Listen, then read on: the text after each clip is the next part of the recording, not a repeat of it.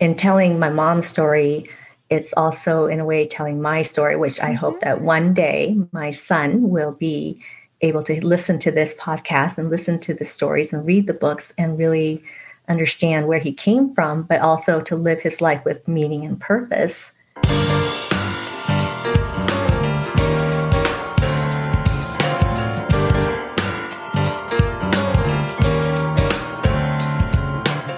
It like to be born in Vietnam in the 1970s with a heart defect? What efforts would a mother make to ensure her daughter has a chance for life? How does understanding one's family history impact one's future? Welcome to Heart to Heart with Anna. I am Anna Jaworski, and I'm a heart mom and the host of your program. Today's show is Vietnamese refugee, author, and heart warrior, and our guest is Amy M. Le. Amy M. Le was born in Vietnam and immigrated to the United States in 1980. The fall of Saigon propelled her family to embark on a treacherous journey to America. She lived in Seattle most of her life and worked for large corporations like Microsoft and T Mobile. In 2017, when Amy's mother passed, Amy quit her corporate career to write her mother's story. Snow in Vietnam was her debut novel, published in 2019. Amy is a Vietnam War survivor and a congenital heart defect warrior. Today, Amy is a full time author. She resides in Oklahoma with her husband and son. When she's not writing, Amy volunteers for a child advocacy center and serves as president of Oklahoma City Writers, Inc. She loves experimenting in the kitchen, reading books, playing mahjong, and watching football. The Seattle Seahawks is her favorite team, not surprisingly or Ultimate Fighting Championship fights. Okay, that's got to be because of your son. That's not something I expected to learn about you, Amy. Welcome to Heart to Heart with Anna, Amy. Oh, Anna, thank you so much. I feel so blessed to be here. And I think what you are doing is just amazing. And I know it takes a lot of work. So thank you again for doing this show. Oh, well, thank you for coming on and tell me all about UFC. I have never watched a UFC fight. So, what got you interested in that, Amy? Yeah, I don't really know myself actually. My son does do MMA, okay. but that's because I push him to. he does a lot of Muay Thai and Brazilian Jiu Jitsu. Cool. I always loved the sport of cage fighting. I used to watch UFC back in the old days when it was, gosh, it was when there was no rules in the cage. My goodness, I would never have guessed that of you, but I guess that's because I don't really know anyone who does that. Both of my boys took martial arts training when they were young. They did taekwondo, mm-hmm. so they weren't doing anything in cages. I'm sure I'm sure they would have loved that though, but I've never watched that. My husband never watched that, so Wow, that sounds interesting. I've seen memes and I've seen references to this, but it's completely outside of my realm of experience. Who's your favorite fighter? That's a hard one too. Well, this Saturday I'm actually watching the Conor McGregor and Dustin Poirier fight over in Fight Island, which is Abu Dhabi, and I think it's to UFC 257. McGregor is definitely one of my favorites, and okay. I like his scotch oh, you like his guy? well, that doesn't hurt at all, does it? No. well, Amy, let's talk about the heart. All of this stuff was fun, but let's get back to what we're here for, and that's to talk about you being a heart warrior. Tell me about your congenital heart defect and how it has affected you. I think the type of congenital heart defect that I had was atrial septal defect, and I'm actually just learning a little bit about it right now. I had it when I was born. And basically, there was a hole in my heart. It caused the blood to flow poorly throughout the body. And um, I think because I was born in the middle of the Vietnam War, environmental factors, mm. yeah, right? I think the environmental factors contributed to the defect. And with the hole in my heart and the murmur, it was definitely tough to live in a situation where there was no medical care in the 1970s, right? Well, so, absolutely. Oh my yeah. goodness, absolutely. So you were born in the 1970s, you were born in a war torn country. What was your mother's living situation at that time? So my mother was abandoned and betrayed basically by my father. And so when the war ended in 1975, he left Vietnam to go to the States. And my mom ended up being by herself with just me, a dying child. Wow. And she was a single mom and she did have her siblings and extended family, but we were all in the same situation. We were starving, you know, the mm-hmm. Viet Cong had taken over and it was really hand mouth and day to day survival.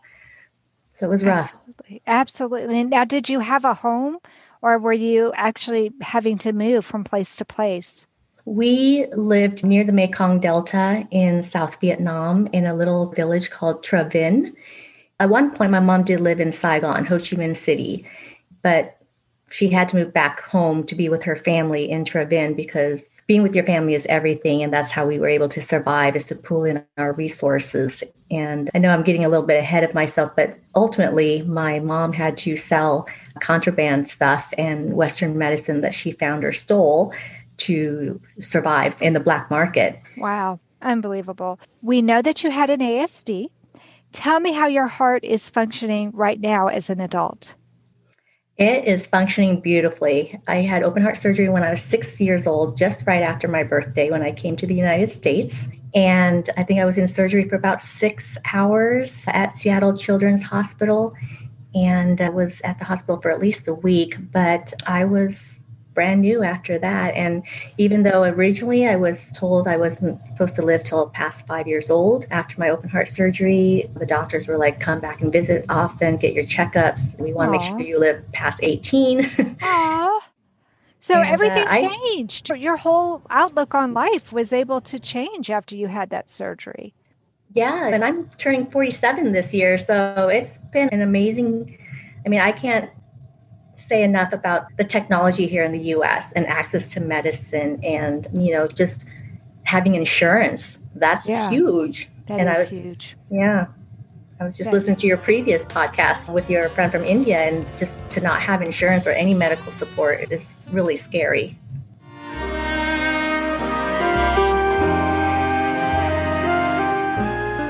Home Tonight Forever by the Baby Blue Sound Collective. I think what I love so much about this CD is that some of the songs were inspired by the patients. Many listeners will understand many of the different songs and what they've been inspired by. Our new album will be available on iTunes, Amazon.com, Spotify. I love the fact that the proceeds from this CD are actually going to help those with congenital heart defects. Enjoy the music.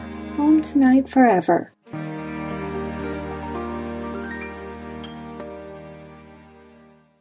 This content is not intended to be a substitute for professional medical advice, diagnosis, or treatment. The opinions expressed in the podcast are not those of Hearts Unite the Globe, but of the hosts and guests, and are intended to spark discussion about issues pertaining to congenital heart disease or bereavement. You are listening to Heart to Heart with Anna. If you have a question or comment that you would like addressed on our show, please send an email to Anna Jaworski at anna at hearttoheartwithanna.com.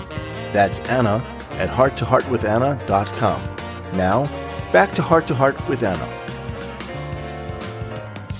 Amy, in the first segment, we talked a little bit about you and your mother being in Vietnam and you coming to the United States, but I want to get a little bit more specific in this segment. I know you didn't come alone to the United States, but you actually had a cousin who came too, right? That is correct. My cousin Tree, who was 17, he's 12 years older than I am. So, what are your strongest memories? Because you were still a very little girl when you came over. What do you really remember from that trip? I had a happy childhood. It wasn't until I was older in my teens that I started to feel unhappy about how things were going. But I will say that my strongest memories of coming to the United States was flying on a 747 Boeing airplane and sitting up in the bubble with a movie screen and mm. all the food I could eat and drink and yeah. Yeah because um, it was different in the 70s my- they brought you peanuts and they brought you food. Right? I mean today they charge you for every little thing but not in the 70s oh yeah Oh, yeah. It was luxury. When you mm-hmm. come from war torn Vietnam to that, it's just amazing. It was the first time on an airplane. And when we landed, it was so cold because we were in our tropical clothes and we were so oh, used to oh, that kind of weather. Right. Right. Yeah. Hot and humid to cold, rainy Seattle. But our sponsors were amazing. And that's one of my biggest, best memories. So, talk to me about your sponsors because I think you're the first person that I've interviewed who actually came as a refugee. I've known of some other people who came to get care for their heart defects, but they weren't actually refugees. How did you get to the United States?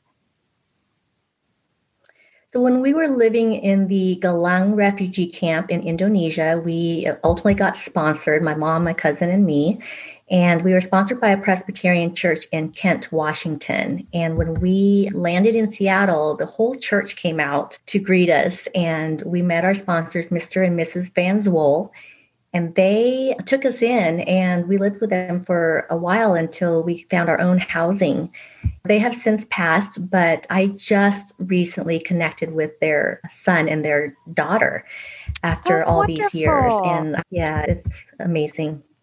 Wow. So without the sponsorship, we would have had no way to navigate in the United States and learn the matrix of the culture and laws and all that stuff. So, did your sponsor also know Vietnamese? No, no, they were good old Americans, meat and potatoes kind of people, Christian families. I love your description. and it was great because we taught them how to eat certain Vietnamese foods. I mean, they didn't know what to do with us. So we love rice. We're the meat and rice kind of people. And so it was a nice cultural exchange. And I remember being five years old and my sponsor, who loved blue cheese, would give me a big morsel of it and I just gagged and it just ruined me for years. I could Aww. not eat blue cheese. Um, I can't eat it either. I know. I cannot eat blue cheese. I like feta, but oh, I love it now. Do you love it now? I still don't like it. I love it now. Oh. Mold on your cheese. It just doesn't seem right. and my husband loves it. Well, oh yeah. Oh yeah. It's an acquired taste. mm-hmm. Mm-hmm. So this was a Christian family that took you in. So did you belong to their church? Yeah, my mom, who was originally Buddhist, then became Catholic, came to the States and went to their Presbyterian Christian church. But she remained a Catholic, and I was just an anomaly. And then when I got older, I decided to follow Catholicism as well. How interesting. Yeah, there are some really good things that the different churches do, the Catholic churches or the Christian churches, in going and rescuing people. But you don't hear a whole lot that they're rescuing them because they have a heart defect. And that really wasn't the case. They didn't rescue you only because of that. Otherwise, they wouldn't have brought your cousin, right?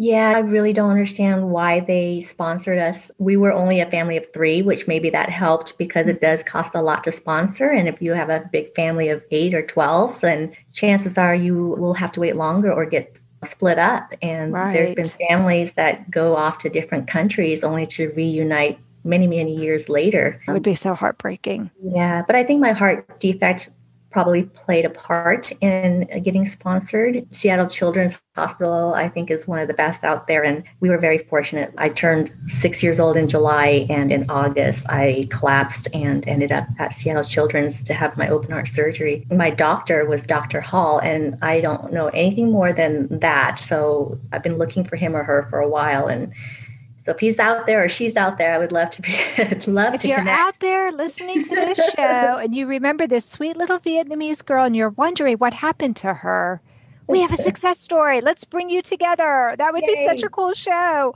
That oh my be. goodness. That would be so amazing. Oh, You were five years old. You came here. You were six. You collapsed. How terrifying must that have been?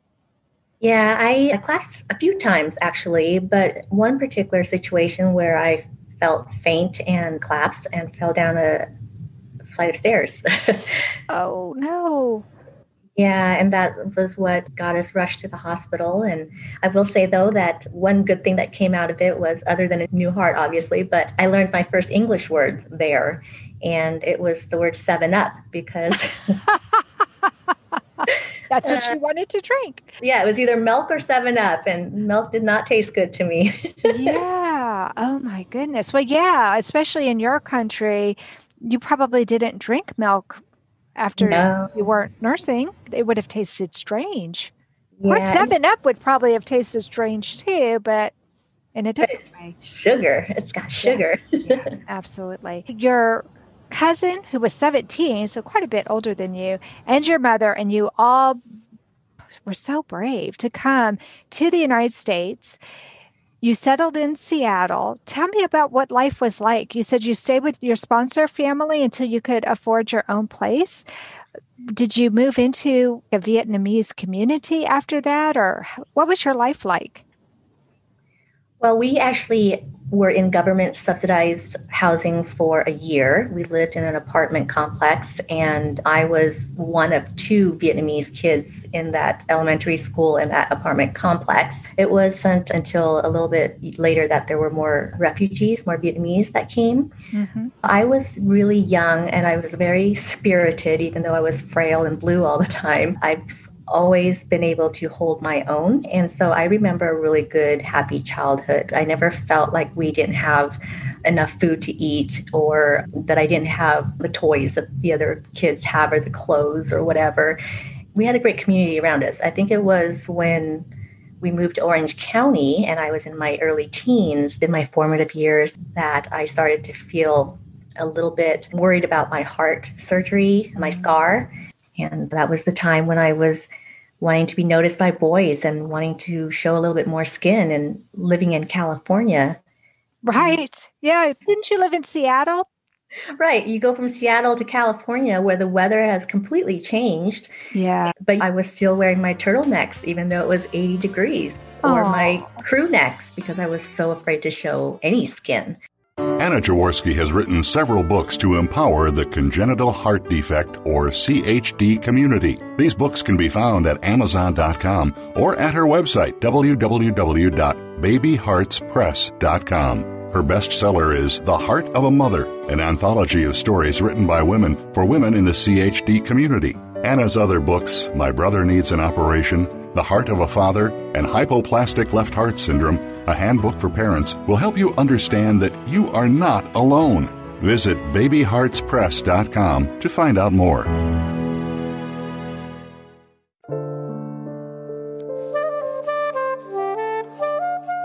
Heart to Heart with Anna is a presentation of Hearts Unite the Globe and is part of the Hug Podcast Network.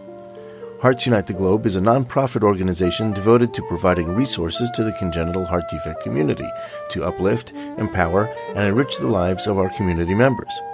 If you would like access to free resources pertaining to the CHD community, please visit our website at www.congenitalheartdefects.com for information about CHD, the hospitals that treat children with CHD, summer camps for CHD survivors, and much, much more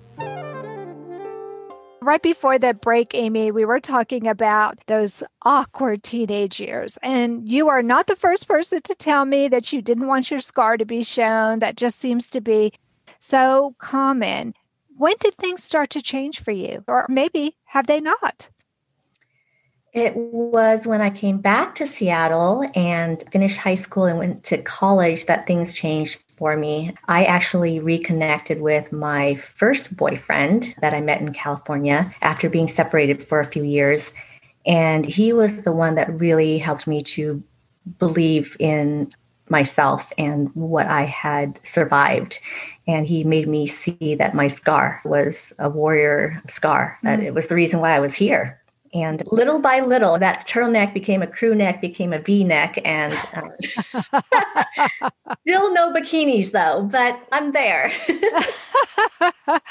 well, I love that. It seems like he was very supportive. And was he also instrumental in helping you recognize the value of your mother's story? No, not necessarily. I think really it was my cousin Tree Okay. When I wrote my first book, he was instrumental in helping me to piece all the things together. Mm-hmm. And uh, my mom had passed away, and that's why I decided to become an author to write her book. And I didn't have any of the information, just little bits here and there. So he was truly instrumental in getting my story written. Are the two of you still very close? We are. He lives in Seattle with his family. I'm here in Oklahoma, but we connect often. And um, he's not on social media at all. So it's really up to me as the younger to pay tribute to the elder by calling him and texting him and what have you, visiting him. But yes, we are definitely very close. And it's a little bit challenging though because of our age difference and because his Vietnamese is way better than my, you know, than mine and vice versa. My English is way better than his. So we stumble along, but we manage when we communicate. That's interesting. So even though you grew up together, I guess by the time he got here, he was already a young man. How long did he stay with you and your mother before he went off on his own? Not very long. When we came to the States, probably within the first six months to a year, he was starting to float out on his own. And he hated school. He mm. didn't have any friends, didn't learn the language, sure. missed his family back home and he was always looking for something to do, someone to connect with. And ultimately, he found those people out on the soccer fields. Um, ah, yeah, yeah. So I'm so happy he found them. Otherwise, yeah. I think he would have ended up in jail. oh, no. You see that happen with young men. I'm curious if he had family in Vietnam, why did he choose to come with your mother and you to the United States? He had no choice, actually. My mom left Vietnam to obviously find medical care for me, but my uncle, who was afraid that uh, the situation was getting worse in Vietnam, he felt that it was worth the risk to send his oldest son with us. And he would rather have his son perish out in the open seas in the South China Sea than be put into a re education camp or get killed by the Viet Cong. And so he was under the impression that he was going to escort my mom to another village so that she could take up a residence there to teach. So it was a big shock to him to find out that we were actually escaping the country and that he was oh. never going to see his family again. Yeah. Oh my goodness. That must have been fairly traumatic for him. Yeah, it was very stressful. But if you read my book, you'll understand what an amazing person he truly is because he was the main reason that we got as far as we did because he's so resourceful. He was never educated in school. I think he dropped out of school because of the war and the propaganda and everything sure. um, pretty early on. And so he was very street smart, very resourceful, helped us to find money or gold when we didn't have any. My favorite story that he has told us was when he found some morphine at a local hospital, which was just basically across the street from where we lived. And he sold that on the black market for so much money, and that helped our family get by for a while. Wow. Well, I know from having listened to you on another podcast, which is how I came to know you and how we came to connect, that you were on boats. You just told me that you came over on a plane. So I have a feeling there were multiple means of transportation. Tell us about how you were able to escape initially, because it wasn't on a 747, if I'm not mistaken. That is correct, Anna. So it took my mom several attempts and several years to actually raise enough money to find our passage onto a rickety old shrimp trawler. In the middle of the night, we and 40 other boat refugees snuck out and ended up in the South China Sea. And we drifted there for about five days and four nights, I think it was, before we saw land. And we ended up going through the Gulf of Thailand. We ended up at this island, which we were then sent away. And we burned our boat and swam to shore and decided that, you know what, we're just going to sit here and you government officials are going to have to figure out what to do with us. Wow, you were able to swim to shore even though you were such a little girl and you had a hole in your heart and were probably well, small for your age. I was born premature. I was very small and again, very sick and frail and malnourished. What got me to shore, honestly, is my mom threw me in the water and my cousin put me on a piece of wood, like a driftwood or something, a piece of the boat. And then my mom jumped in and swam to shore, pushing me on this little thing. Oh my goodness. The love of a mother, right? Absolutely. Yeah, she's the best. Strong, brave. And that shows too, though, how you're cousin was so resourceful to grab a piece of wood and put you on top of that wood because I can't imagine how you could have swum to shore. Oh, yeah. And a lot of people didn't know how to swim. And oh. actually, a lot of the boat people who were planning their escape tried to learn how to swim before actually escaping. That was their plan was to learn how to swim first. But again, many didn't and many lost their lives. Wow. How has learning your mother's story and telling her story in your book helped you to understand your own life story better? We are all parts of a whole, right? And we come from the generation before us. So I think it's very important to have a strong foundation and pave that path for future generations. I know my mom did that for me, and her family did that for her. In telling my mom's story, it's also, in a way, telling my story, which I hope that mm-hmm. one day my son will be able to listen to this podcast and listen to the stories and read the books and really understand where he came from, but also to live his life with meaning and purpose, you know, for his family. right, future. because your mother sacrificed to give you a better life, and you've made sacrifices so he can have a better life. Yeah, exactly. And so tell us the names of your books and where people can get your books.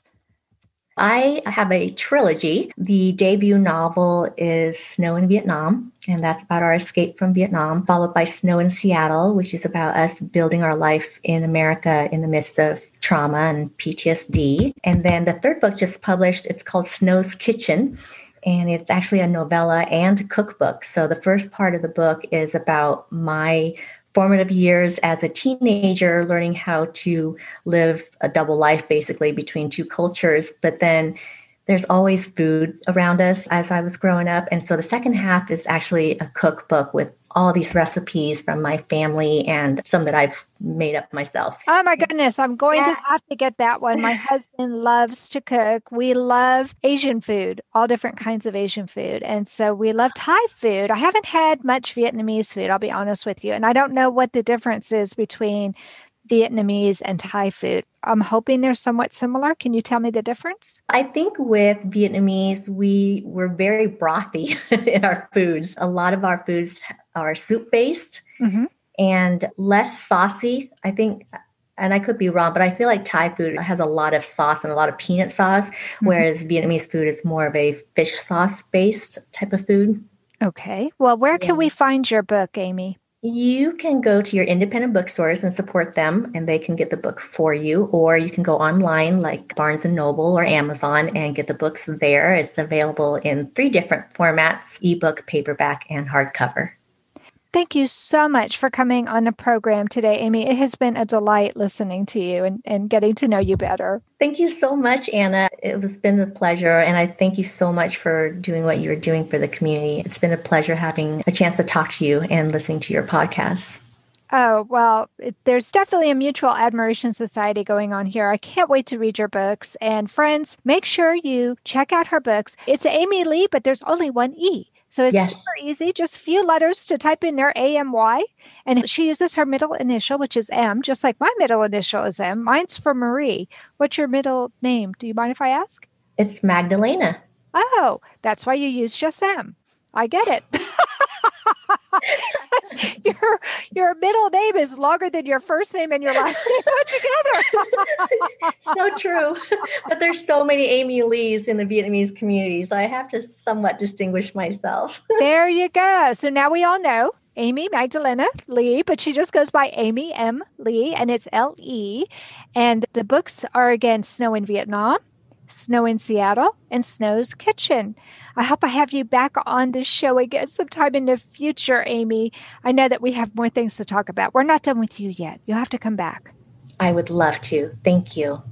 Well, that does conclude this episode of Heart to Heart with Anna. Thanks for listening today. Please come back anytime. We have many, many shows in the archive, so you can check us out anytime you want you can always visit us at our website, which is www.heartsunitetheglobe.org. We have all kinds of resources there for the congenital heart defect community. Remember, my friends, you are not alone. Thank you again for joining us this week. We hope you have been inspired and empowered to become an advocate for the congenital heart defect community. Heart to Heart with Anna, with your host Anna Jaworski, can be heard every Tuesday at 12 noon Eastern Time.